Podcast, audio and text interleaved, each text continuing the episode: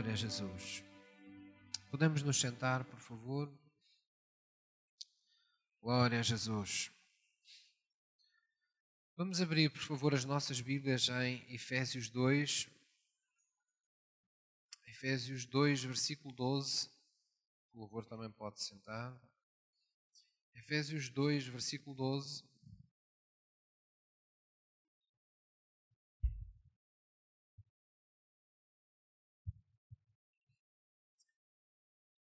Efésios 2, versículo 12. Vamos abrir as nossas Bíblias. Há algum tempo atrás, ah, quando nós ainda estávamos sem os cultos e eu tinha a oportunidade de fazer chegar a palavra a vocês por meio da net, Deus uh, trouxe um forte apelo no meu coração à intimidade e Deus voltou uh, a trazer esse apelo ao meu coração. Hoje nós vamos falar sobre chamados para mais perto de Deus. E esta é daquelas palavras que, se nós não a entendermos e, e não, não respondermos, não formos capazes de responder a esta expectativa que Deus tem de nós, nós falhamos aquilo que nós chamamos de cristianismo. Muitas vezes pensamos que cristianismo é um conjunto de doutrinas para nos ajudar a viver uma vida agradável aqui na Terra. Mas não, cristianismo é a vontade de Deus para a nossa vida. É o plano, é o modo de vida, é o estilo de vida, é a chamada, é o ministério, é a, forma de viver que Deus escolheu para nós e que nós precisamos entrar. Entrar com os dois pés, sem reservas, tal como Jesus foi à cruz sem reservas por nós. E nós hoje vamos acompanhar um pouco daquilo que se passou com o povo quando saiu da ah, quando foi liberto o povo hebreu da escravatura. E vamos ver algumas das coisas que eles não foram capazes de fazer, pelo menos aquela primeira geração que foi tirada no meio de todos aqueles sinais e maravilhas. Eles não foram capazes de fazer determinadas coisas e que isso trouxe-lhes um preço muito alto à vida deles. Nós sabemos que isso é uma imagem profética para a nossa vida de hoje enquanto crentes.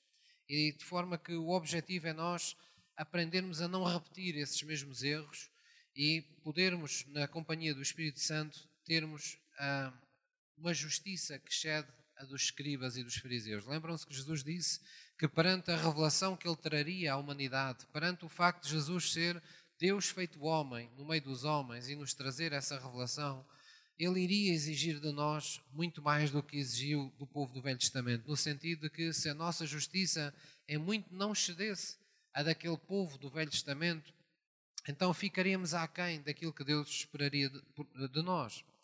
E é normal que assim seja, porque no Velho Testamento as pessoas esperavam por sinais para de alguma forma perceber o que Deus queria. Dependiam da direção de um líder para lhes dizer a cada momento, a cada instante, o que Deus queria deles. No Novo Testamento, o Espírito de Deus, a partir do momento que o véu se rasgou no templo, no sacrifício da cruz, ah, o Espírito de Deus foi liberto de um lugar circunscrito, de um tabernáculo feito por mãos de homens, para poder entrar no tabernáculo feito originalmente pelas mãos de Deus, para que pudesse entrar na vida de todo aquele que crê em Jesus Cristo.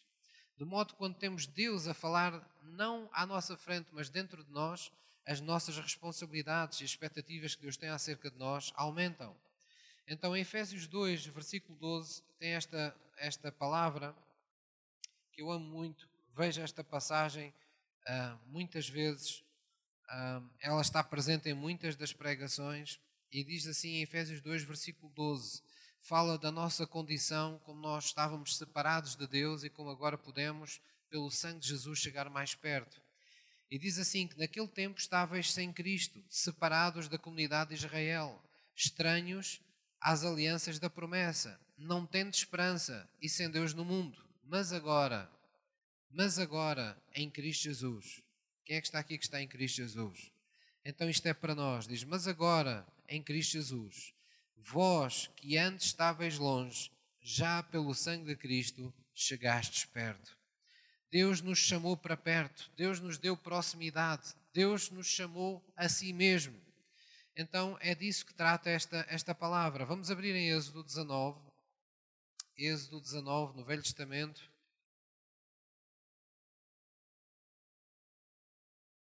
Esse livro que fala dessa, desse Êxodo, é o próprio o livro tem o nome daquilo que relata, não é? Da saída, da, da peregrinação daquele povo que saiu do Egito a caminho da terra prometida.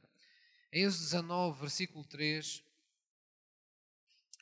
nos diz assim: Estávamos por ocasião do momento em que Deus uh, chama, uma vez tirado o povo do Egito, Deus chama o seu povo a si mesmo, chama Moisés, Deus prepara aquilo que são, aquilo que é a lei, aquilo que são os dez mandamentos, porque aquele povo estava sem lei, era um povo de, de gente uh, analfabeta, de gente com baixa autoestima, de gente que não tinha qualquer tipo de formação e Deus queria plantar neles o seu caráter, Deus queria plantar neles a sua, a sua natureza, Deus queria uh, dar-lhes padrões de justiça e de santidade para que aquele povo se habituasse à ideia de que ele agora era o povo de Deus.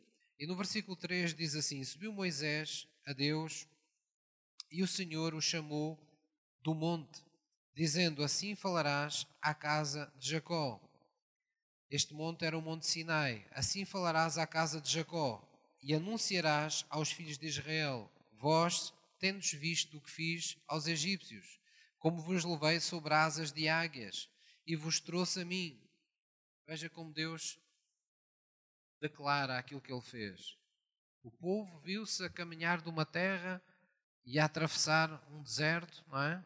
a passar um, um, um mar vermelho povo vê coisas que acontecem à sua vista, mas Deus diz: Eu trouxe-vos a mim. Deus, em todo o tempo, tem este sonho romântico, antigo, de nos querer para Ele.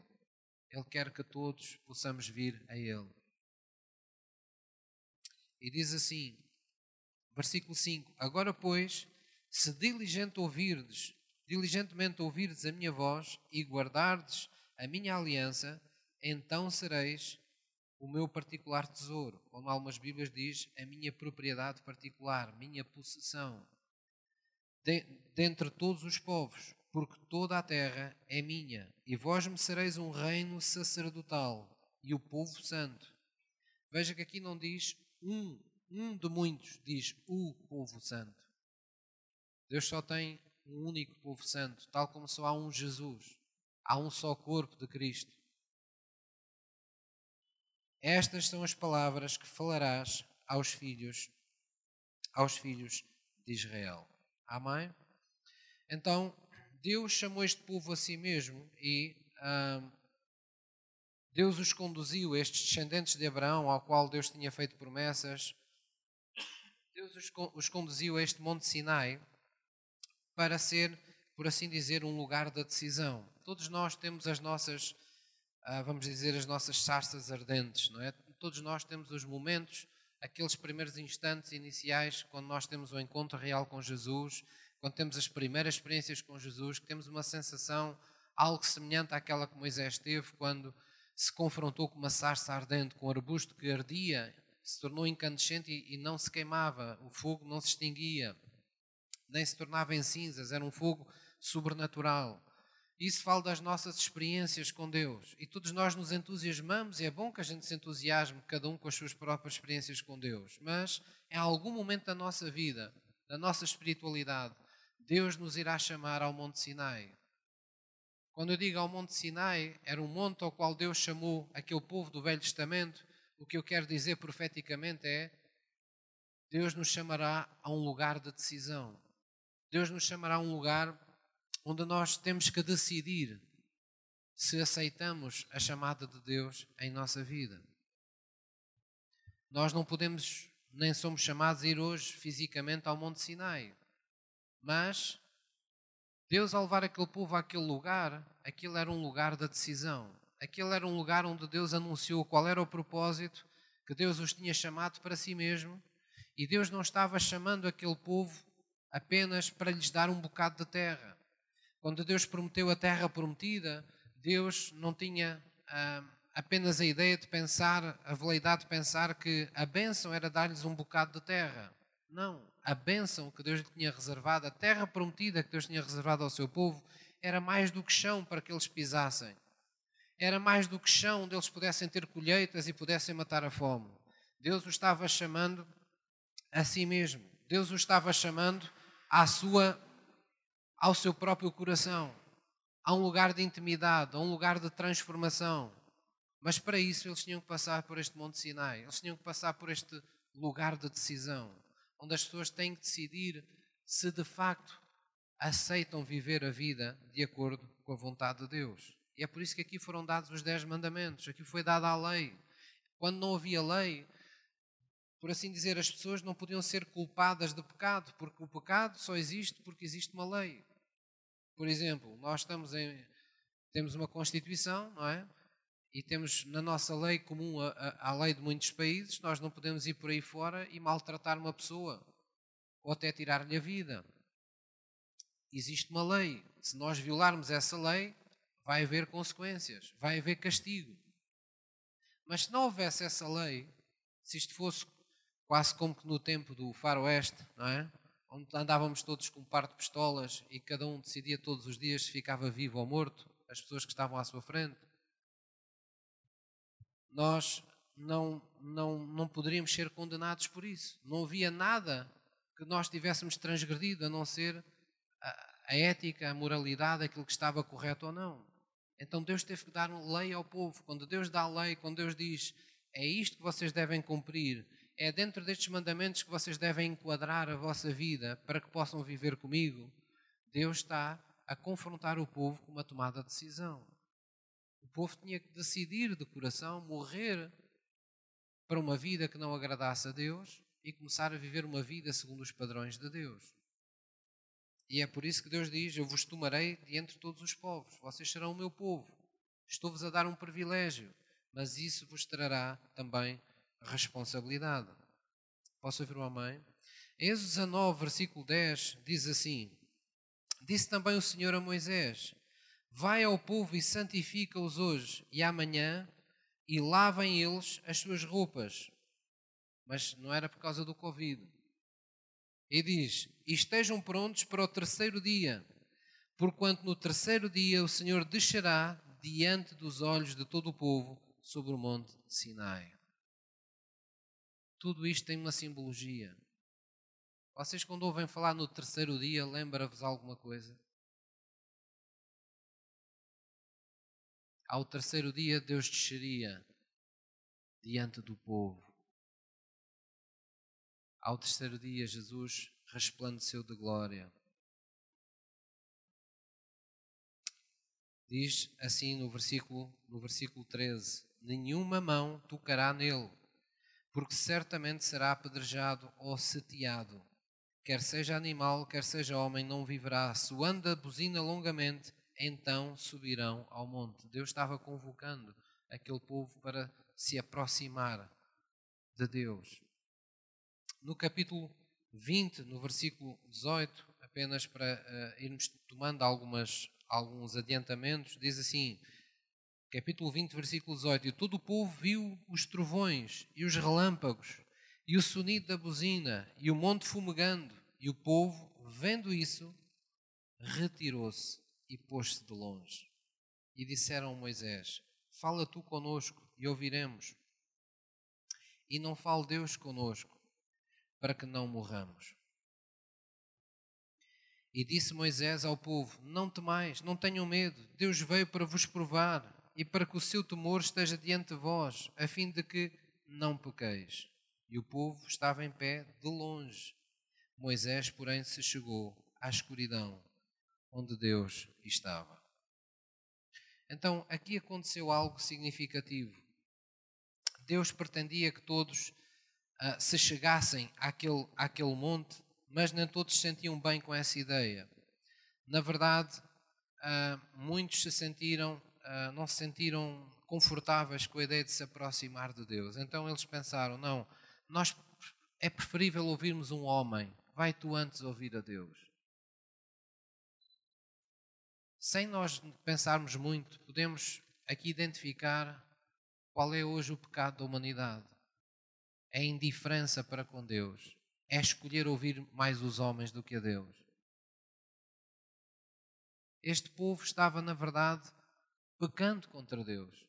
Deus havia feito uma nação, Deus os havia escolhido, Deus havia dito: Eu vou fazer de vocês um povo sacerdotal, um povo de sacerdotes, eu vou fazer de vocês um, um povo de um povo santo, um povo que, vai, que todos vão ver que vocês estão separados do, estilo de vida do mundo e que vocês vivem de acordo com a minha com a minha lei, não é?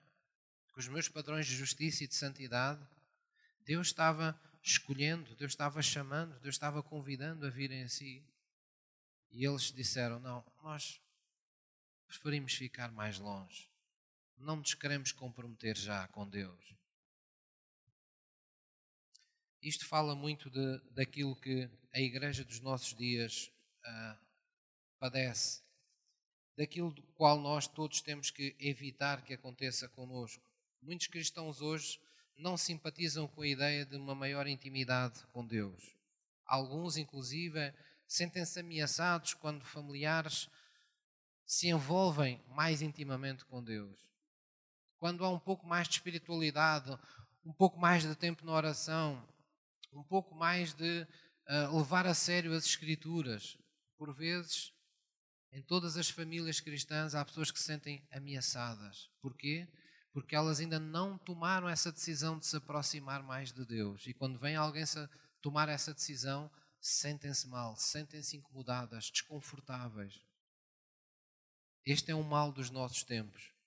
Hoje há muitos crentes que são capazes de estar numa igreja e abanando a cabeça e, e o corpo, desfrutando do louvor, desfrutando de uma adoração super técnica, super profissional, mas que o fazem com leviandade, o fazem com superficialidade, fazem-no com todos os pecados da sua vida ainda guardados no seu coração. Fazem-no muitas vezes sem qualquer compromisso ou vontade de se aproximar de um Deus Santo. Não que sejam más pessoas em si mesmo, mas porque na verdade fizeram essa escolha. Preferem um relacionamento à distância com Deus, respeituoso, a, a, a buscarem um pouco mais de intimidade. São pessoas que se habituaram a viver sem orar, habituaram-se a viver sem abrir uma Bíblia, habituaram-se a viver sem buscar a Deus procuraram, tinham um oásis, mas preferiram atravessar o, novamente o deserto. Vivem semanas sem que haja uma palavra direta de Deus ao, ao íntimo do seu coração, sem saberem o que é a proximidade de Deus em sua vida. E habituaram-se a viver assim. Tudo porque não quiseram buscar a Deus.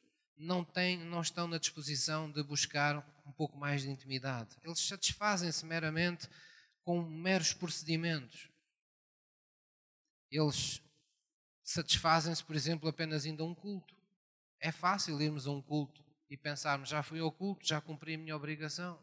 Uma vez ouvi um, um senhor num balcão de um café, achei uma piada, e então ele dizia, tinha-se acabado de chatear à minha frente com uma pessoa qualquer que lá estava, e ele depois, eu não o conhecia de parte nenhuma, nem ele a mim, ele vira-se para mim com um ar muito descontraído e diz: Bem, qual é que isto depois no domingo eu vou a um determinado lugar e arrependo-me tudo e isto fica resolvido? Porque as pessoas habituaram-se: se eu for à igreja, eu estou a cumprir tudo. Se eu estiver no local de culto, então está tudo feito, não preciso fazer mais nada. Mas quem é que disse que isso era cristianismo? Então, muitas das vezes nós ah, pensamos desse, desse, jeito, ou somos tentados a pensar ah, desse jeito, dessa forma. E temos que nos lembrar que aquela geração que tomou esta decisão, houve consequências para a vida deles. Eles não chegaram, não foram a mesma geração que foram conduzidos pelo Rio Jordão à Terra Prometida. Aquela geração extinguiu-se no deserto. Foram os seus descendentes, foram outros que lá entraram. Foram outros que viram cumprida a promessa. Aqueles que neste mundo tomaram esta decisão extinguiram-se no deserto, foram-se perdendo no deserto, às voltas no deserto. E isto é algo que Deus, de certa maneira, nos quer ministrar hoje que se nós não tomarmos no lugar da decisão, quando Deus nos chama, nós não respondermos com apreço esse convite à intimidade, e escolhermos um relacionamento respeituoso à distância, sem compromisso, sem entrega, nós ao fazermos isso estamos comprometendo o nosso próprio cristianismo. Algures na caminhada vai vir fraqueza ao nosso, ao nosso caminho, ao nosso coração. Muitos, inclusive, nos dias de hoje, estão, ah, que nem aquele povo, cansados, ah, digamos, da sua, da sua caminhada cristã, chegaram a um ponto em que pensam: Eu já tenho tanto tempo, já entreguei a vida a Jesus há, há tanto tempo. Bem, para trás não, para o mundo eu não volto. Mas quando olham para a frente, também não sentem entusiasmo nenhum em continuar a procurar Deus. Eles não querem mais ouvir sobre arrebatamento, eles não querem mais ouvir sobre santificação, pecado, nem falar nisso. Eles não querem ouvir sobre nada daquilo que esteja nestes tempos à nossa espera. Já desistiram de buscar avivamento. E qual é o, qual é o cerne, o que é que está no centro de tudo isso? Qual é o, o ponto onde todo, todo esse desânimo aparece? É porque no coração, alguns já desistiram de buscar o avivador.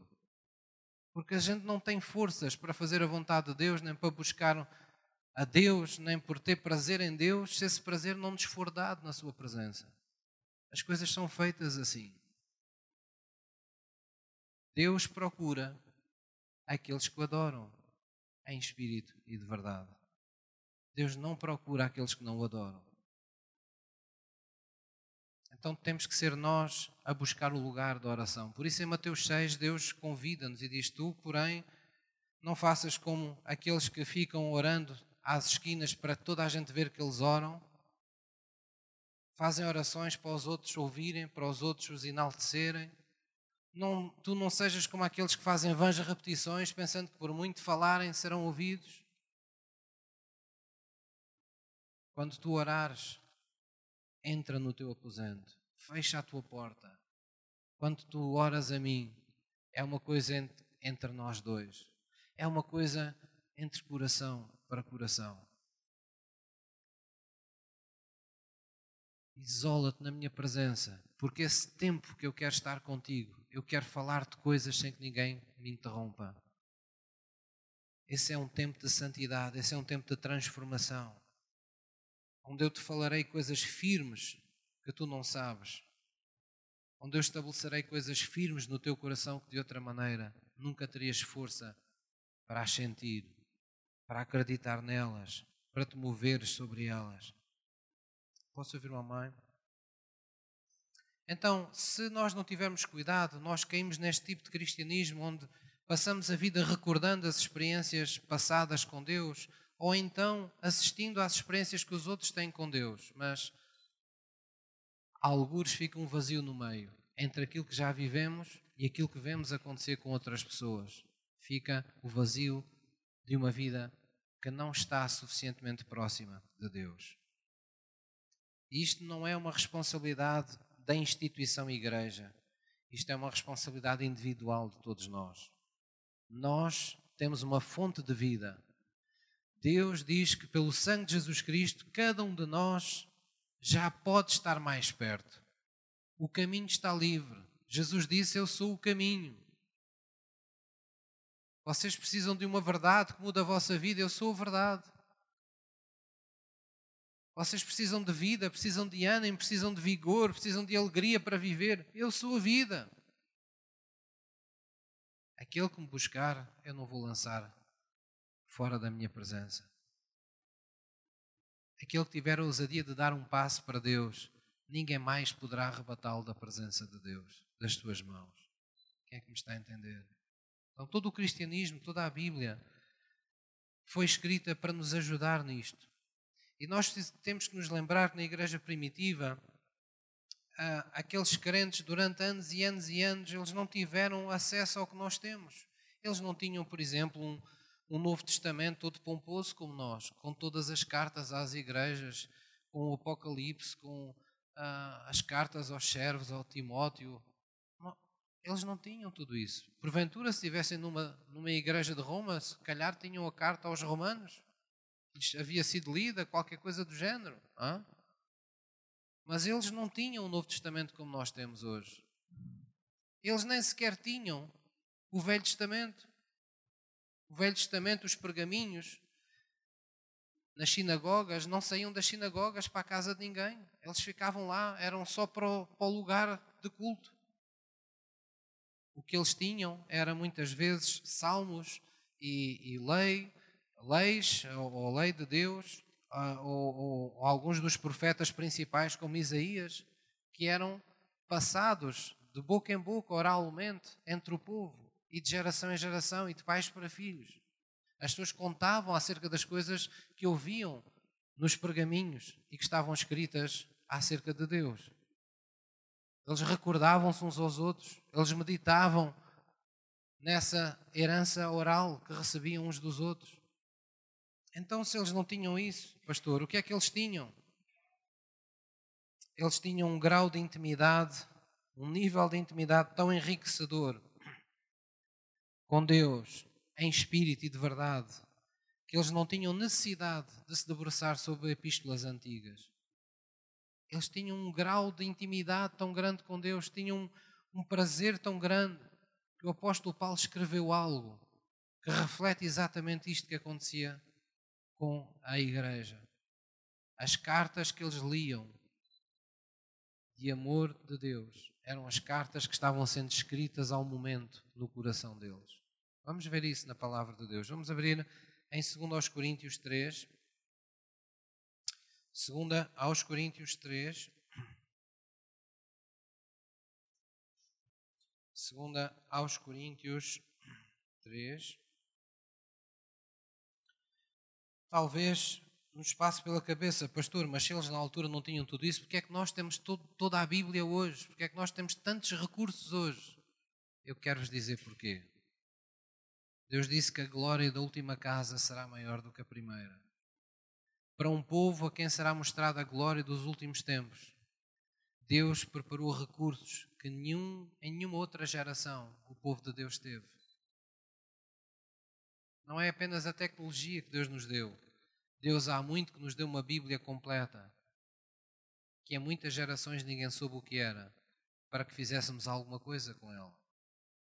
Segundo aos Coríntios 3, versículo 3 diz: Porque já é manifesto, já é revelado, já todos sabem que vós sois a carta de Cristo, ministrada por nós, escrita não com tinta, mas com o Espírito de Deus vivo, não em tábuas de pedra, não em tábuas de pedra, como no Velho Testamento, mas nas tábuas de carne do coração. Amém? Então, era uma forma dos apóstolos e da igreja se congratular nesta, nesta verdade de que Deus escrevia a Bíblia todos os dias no coração do seu povo. Quando eles estavam em adoração, quando eles estavam em comunhão, quando eles se amavam, quando eles se honravam uns aos outros, quando eles viviam na admoestação da lei que conheciam, dos profetas conheciam, dos mandamentos conheciam, Deus os abençoava. Nós hoje ouvimos cada disparate que, sinceramente, uh, dá tristeza até. Pessoas que dizem hoje que o Velho Testamento não é para nós, para a igreja, e outros disparates que tais. Como se para Deus houvesse Velho Testamento e Novo Testamento. É verdade que Deus fez alianças. É verdade que o Novo Testamento, a nova aliança, é uma aliança melhor, diz a Bíblia. Mas ninguém entende o novo sem o velho estas coisas estão compiladas, estão juntas, porque, tal como naquele tempo na igreja primitiva, eles tinham as coisas a acontecer pelo ministério do Espírito, mas não deitaram fora os profetas, nem a lei, nem deitaram fora os salmos. Eles continuavam a meditar em todas essas coisas, porque o Deus que havia dado aquelas palavras era o mesmo. Todas aquelas palavras falam do mesmo Deus. Deus nunca quis dividir as coisas ao meio. Velho Testamento para um lado, Novo Testamento para o outro.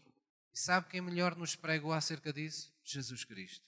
A Bíblia diz que Jesus foi à cruz e na cruz matou a inimizade que havia entre os da velha família e os da nova família, para que dos dois povos, judeus e gentios convertidos, fossem feitos um só povo.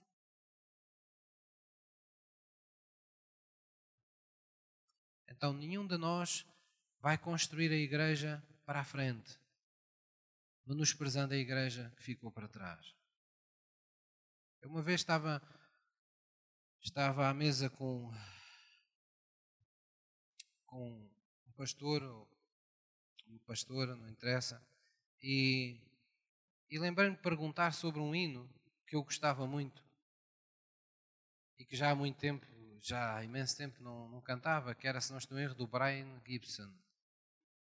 Era um hino uh, que, eu, que, tinha, que eu gostava muito, e de louvor. E, e quando eu vou, só sabia o princípio da letra, mas já não sabia o resto. Eu estava compartilhando aquilo com naturalidade, pensando que a pessoa, porque tinha vivido o mesmo que eu, tinha tido a mesma escola que eu, que ia, que ia se congratular nisso, que ia recordar isso com, com entusiasmo. E a resposta que tive foi: Ah, é esses hinos? Não, nós já não cantamos esses hinos. Nem pensar. Ah, isso, isso. Parecia que era uma coisa que tinha peste. Eu fiquei tão chocado com aquilo. Eu disse, mas como é que é possível? O que é isto? Já não cantamos esses hinos. Estamos agora há hinos melhores que outros. Só porque foram, pertencem a uma outra geração, ou só porque cantávamos há algum tempo e agora existem novos, vamos desprezar completamente os antigos? Agora, se aparecer um indivíduo qualquer que diga que a igreja deve ser quadrada, se houve uma igreja que foi redonda até aqui, vamos dizer que a igreja redonda é do inferno ou nunca existiu? Não. Um jovem cresce e apercebe-se que os seus pais são de outra geração, vai dizer: Já deixas de ser meu pai, deixas de ser minha mãe, isso não, Hoje em dia não há espaço para vocês serem como são. Isto agora pertence à nova geração. Que raio de família seria essa? Que raio de humanidade seria essa? Que não entende que Deus é o Deus de todos os tempos. Que Jesus é o mesmo ontem, que é hoje e que será eternamente. Então nós precisamos de caminhar com essa cultura de respeito, de não ruptura com aquilo que vai ficando para trás mas temos que ter a capacidade de deixar que Deus faça da nossa vida, até da nossa vida espiritual, aquilo que uma, uma pessoa faz num tiar, quando, quando pega em, em, restos de tecidos e faz uma manta. É? Eu havia umas mantas que eu, que eu tinha quando era miúdo, eu gostava muito daquelas, achava muita piada, aquilo ficou na, na minha memória, deixei de usar porque aquilo quase não respirava debaixo daquilo. Mas, umas mantas grossíssimas que utilizavam no inverno, não havia dradões como depois a, partir de um determinado ponto começou a haver, não é?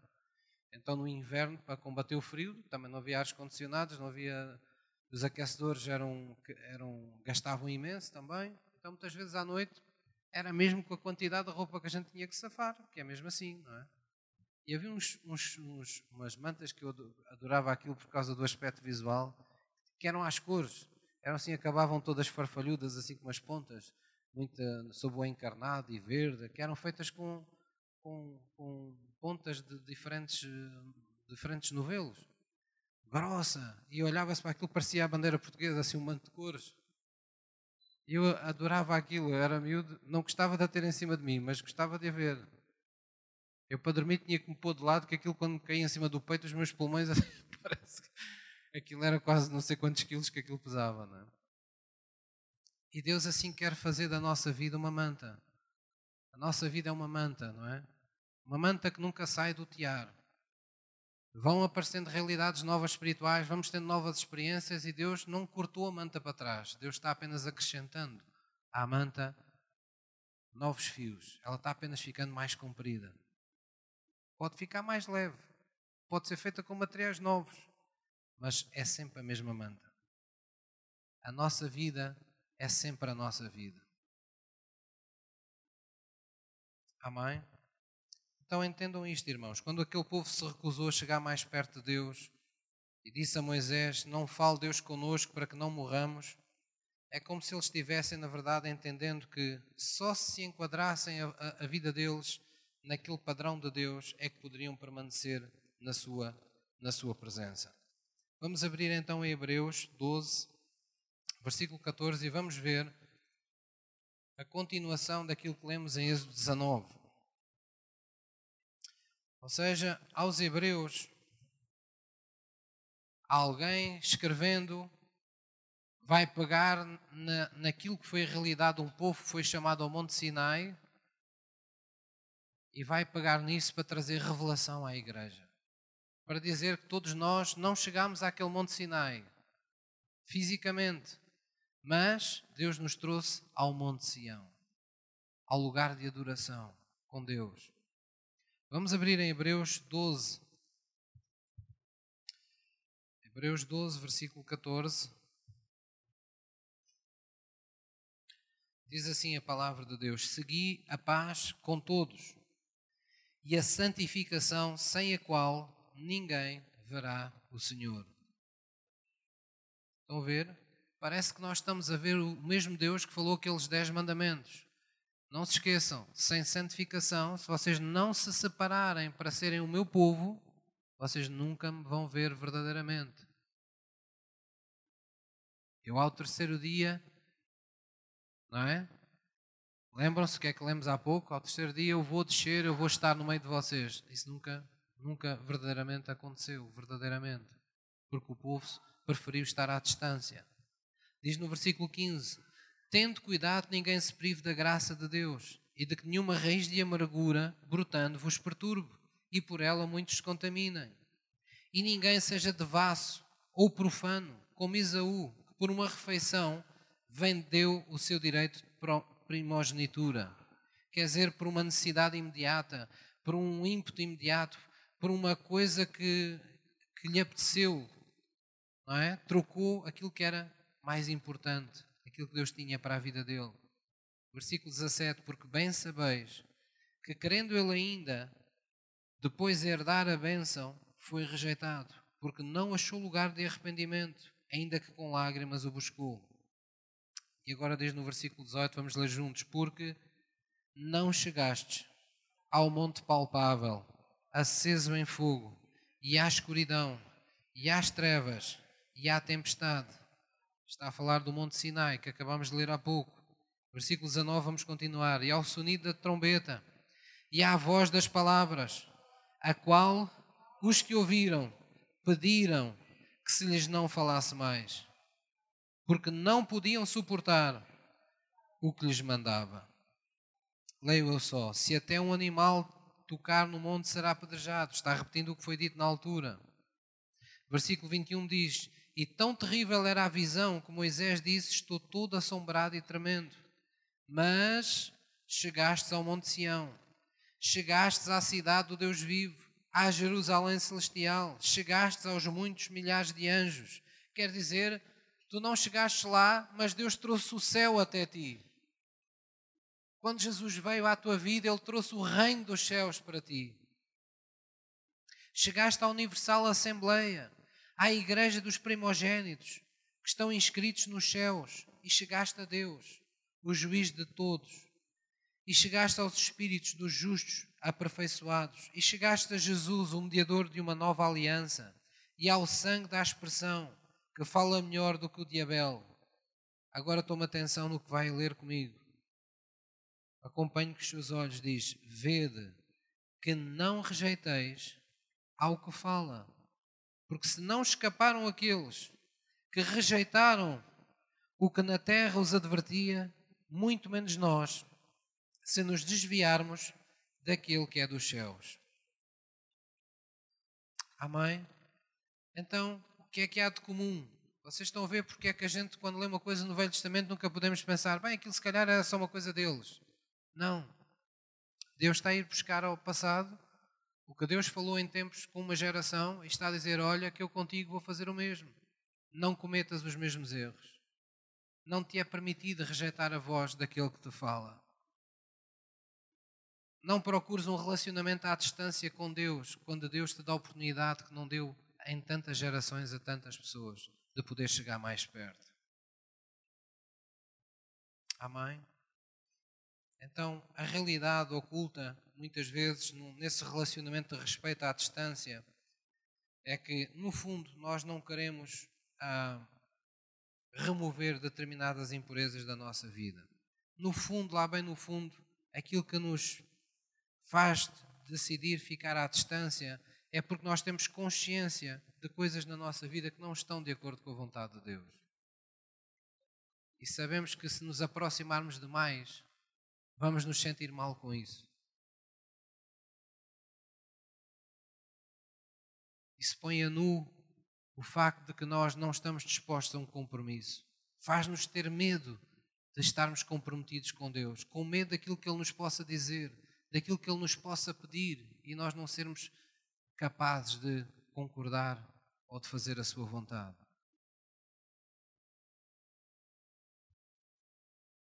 É muito importante, irmãos, nós compreendermos isto. Deus vai requerer mais e mais pureza de nós. Deus não quer que você viva um cristianismo de mera emoção.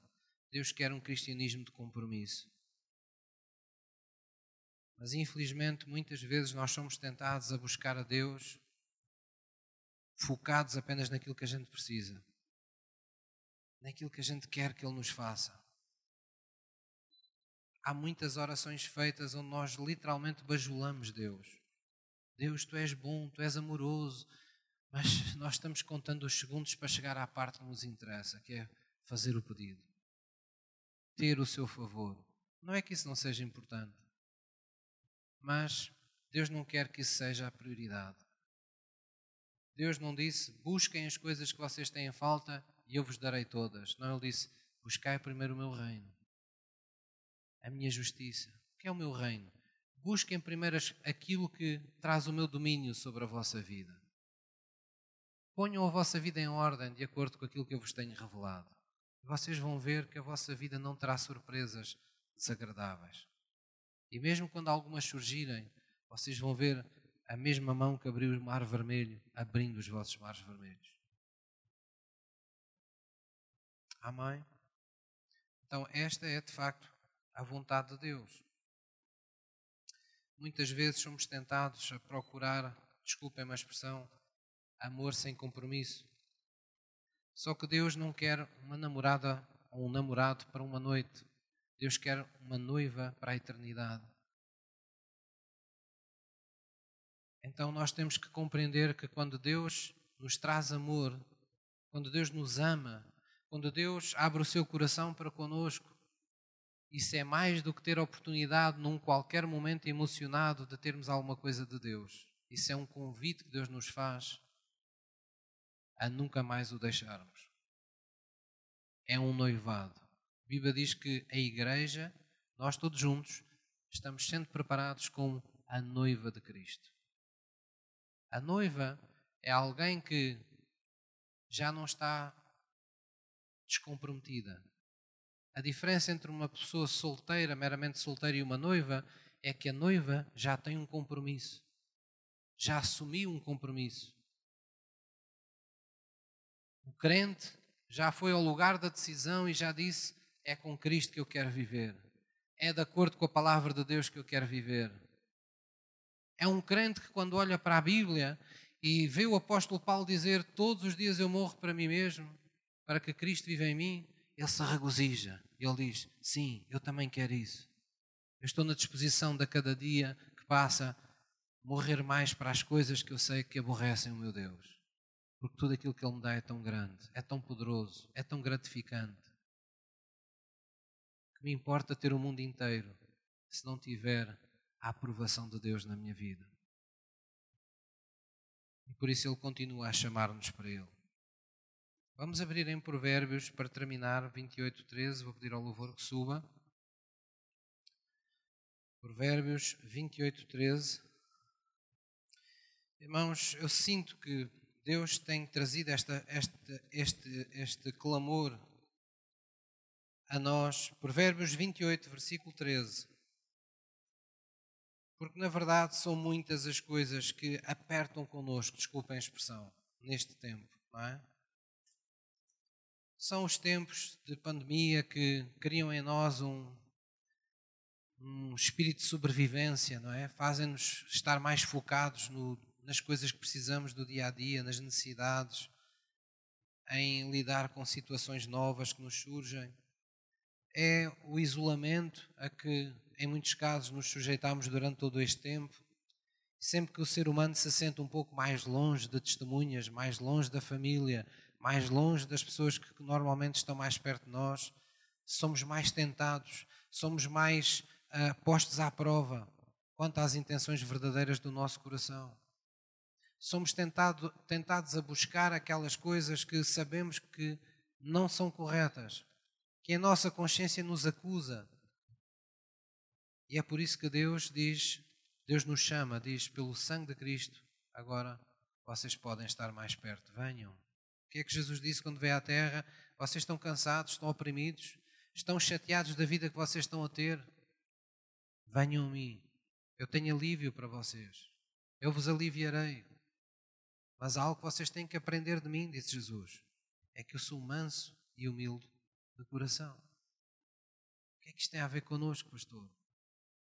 Só os mansos e humildes de coração vivem diariamente na disposição de fazer a vontade do Pai em suas vidas. Provérbios 28, versículo 13 diz então assim: Diga comigo, o que encobre as suas transgressões nunca prosperará, mas o que as confessa e deixa alcançará misericórdia. Podíamos incluir isto como um ficheiro anexado ao convite de Deus. Venham a mim, mas venham na disposição de me confessar as vossas transgressões e abdicar, deixá-las para trás. Porque se vocês forem encobrir pecados em vossa vida, vocês nunca prosperarão. Mas se vocês os deixarem, há misericórdia pronta para derramar sobre a vossa vida. Posso ouvir um amém? Então, que esta não seja uma palavra de condenação para nenhum de nós, nem deve ser. A igreja não é um lugar onde culpamos, onde uh, acusamos as pessoas, mas a igreja é um lugar de encontro com Deus. É um lugar de arrependimento na presença de Deus. Nós vivemos toda uma semana lá fora no mundo e nós estamos entregues às nossas decisões, às nossas escolhas. E somos tentados todos os dias. A Bíblia diz que o pecado nos rodeia de muito perto todos os dias. É muita linha que nos separa do que é, do que é correto, do que é incorreto para com Deus. É uma linha tão tenue que só vê, só a vê mesmo quem se esforça por olhar para ela. Faz lembrar aquelas marcas que existem na estrada que estão quase apagadas. E há pessoas que estão com o carro e pensam assim: bem, isto como está apagado, olha, também se transgredir ninguém me pode acusar de nada. E não se preocupam. Mas há aquele tipo de condutor que vai e procura saber se o que está ali é mesmo um, traço contínuo, inultrapassável, ou se está tracejado e ele pode passar. É essa atitude que Deus requer de nós.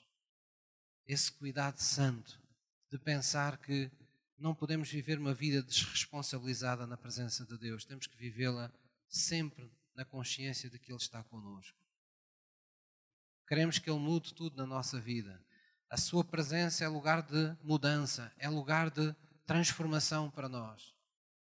Mas nós temos que corresponder à expectativa de Deus. Amém?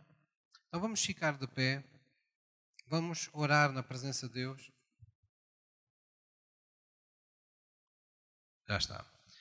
Vamos orar na presença de Deus. Vamos baixar a nossa cabeça em reverência diante de Deus.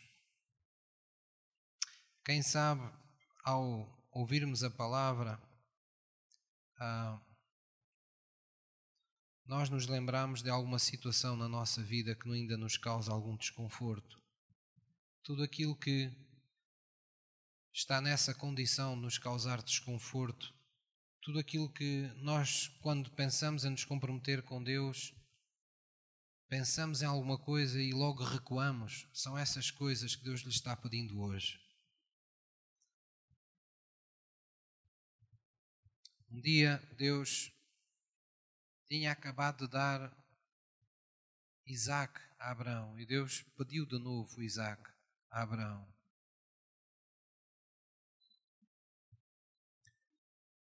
Deus nunca tirou Isaac de Abraão, mas Deus queria ver o coração dele. Queria ver se encontrava ali mansidão e humildade suficiente para acatar a vontade de Deus como soberana na sua vida. Queria encontrar ali um adorador e sabe, Deus sabe aquilo que para nós é sacrifício. Há sacrifícios dos quais Deus nos poupa, mas há de haver sempre alguma situação em, em nossa vida onde Deus vai requerer espírito de sacrifício. Sabe porquê? Porque quando não houver nenhum espírito de sacrifício em nossa vida para com Deus, deixou de haver adoração. Nós adoramos a Deus quando fazemos escolhas em que pomos de parte o que é mais importante para nós para fazer o que é mais importante para Ele. É assim que as pessoas mostram o amor umas para com as outras. Se me perguntar como é que nós vemos que os pais amam os filhos, ou que há um pai ou uma mãe que amam um filho, nós vamos ver pelo grau de sacrifício que ele tem pelos seus filhos. Há pais que não querem saber, mas há outros que se sacrificam. Se você me perguntar como é que se vê o amor entre os irmãos, é a mesma coisa. Não se vê pelos bons dias, nem boas tardes, nem pelos sorrisos que fazemos uns aos outros ao entrar ou a sair de um local de culto. Vê-se pelo quanto estamos dispostos a nos sacrificar uns pelos outros. Deus é aquele que, para nós o adorarmos, temos que continuar a trazer os nossos bezerros cevados ao altar. Temos de trazer o nosso melhor animal e vê-lo arder, vê-lo desaparecer para nós, para se tornar incenso, para se tornar adoração para Deus. Então, o meu convite nesta manhã é tudo aquilo que você, em memória, na presença de Deus e na companhia do Espírito Santo, se lembrar hoje tem sido uma barreira, que tem sido um impedimento de maior consagração a Deus, de maior intimidade com Deus. O meu convite hoje, o meu desafio, o desafio de Deus para nós é arrependa-se disso na presença de Deus hoje. Entregue essas coisas nas mãos de Deus. Peça a Deus que venha ao seu reino. Quando fizer essa oração, faça o mesmo com, com toda a sinceridade. Oh, pastor, não me ofenda, nós todos não vamos pedir coisas a Deus que não desejamos. Olha, não é bem assim. Nós muitas vezes na nossa vida, se formos sinceros, fazemos determinadas orações para nos sentirmos bem connosco próprios, mas não porque estamos na disposição de fazer isso diante de Deus. Temos que saltar essa barreira. E é por isso que a Bíblia diz em Timóteo que o fim do, manda do mandamento a razão por que Deus nos quer cumprir mandamentos é para que chegamos ao ponto de ter um coração puro, uma fé não fingida, uma consciência limpa. Então vamos orar na presença de Deus. Eu vou conduzi-la em oração, mas há coisas que só você poderá dizer diante de Deus. Diga assim comigo, querido Pai, eu ouvi a tua palavra. Eu te agradeço pelo privilégio de poder ter chegado ao Monte Sião. Obrigado porque pelo teu sangue eu posso estar diante de ti. Eu posso me sentar à tua direita. Eu posso te chamar Pai. Sabendo que o teu olhar está sobre mim. Eu sei, Senhor, que eu pertenço a Ti. E Senhor, nesta manhã, eu quero colocar no Teu altar todas as coisas, Senhor, que em minha consciência me têm deixado desconfortável. Quando eu penso em Ti, na igreja, na Tua palavra, Senhor, eu desejo essa intimidade. Eu quero me chegar mais perto de ti. Restaura em mim, Senhor, um espírito reto, a alegria da minha salvação, o prazer de fazer as coisas à tua maneira em minha vida.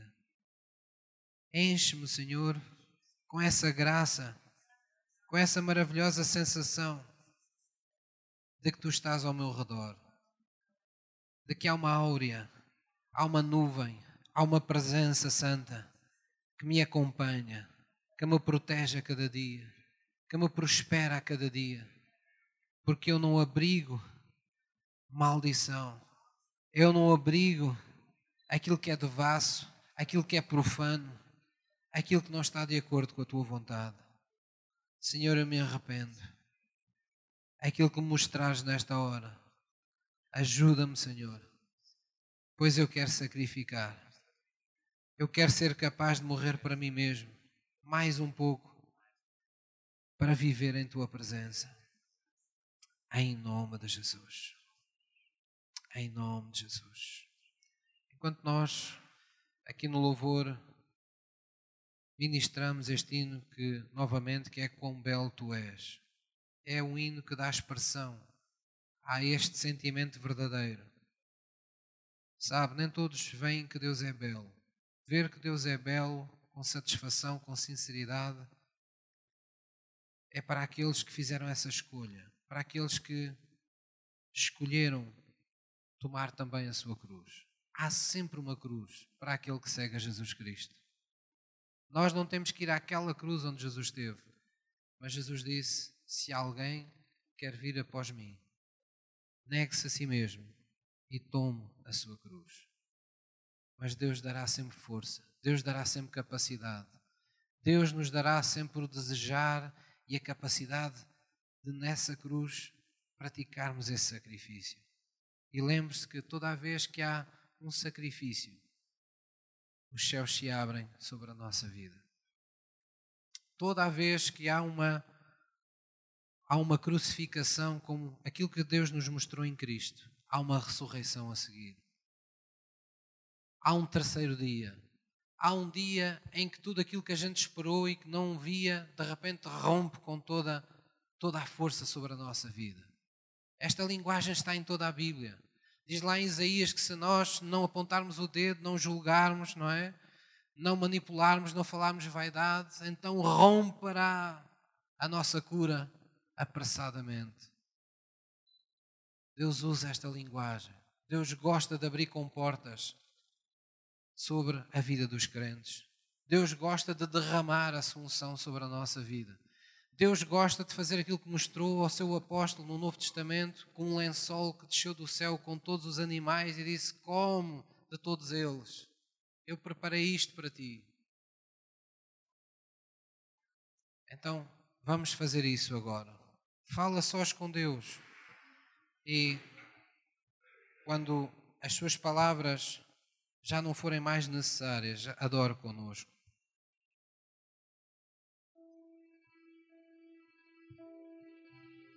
Senhor, quão belo és, tua face eu quero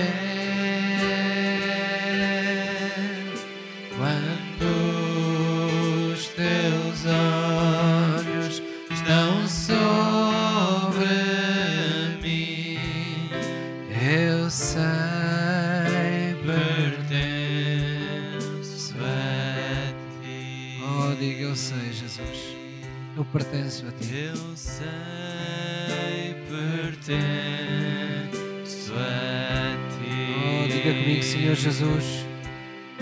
Eu me consagro a ti nesta manhã.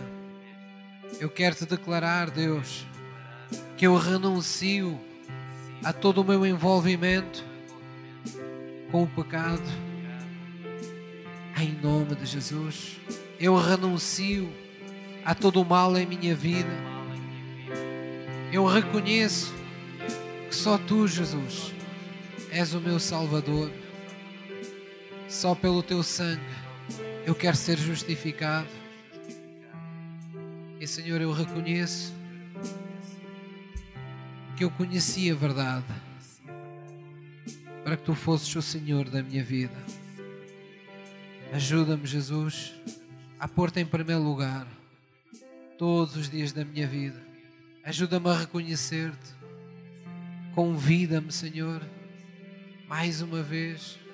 Não desistas de mim, Senhor, mas chama-me, momento após momento, à intimidade do Teu Espírito Santo, à comunhão da Tua palavra e fala ao meu coração. Fala as Tuas palavras, essas palavras que não voltam para Ti vazias, mas que regressam para ti com louvor, com adoração da minha vida transformada. Em nome de Jesus. Em nome de Jesus. Amém. Sempre que nós nos consagramos a Deus,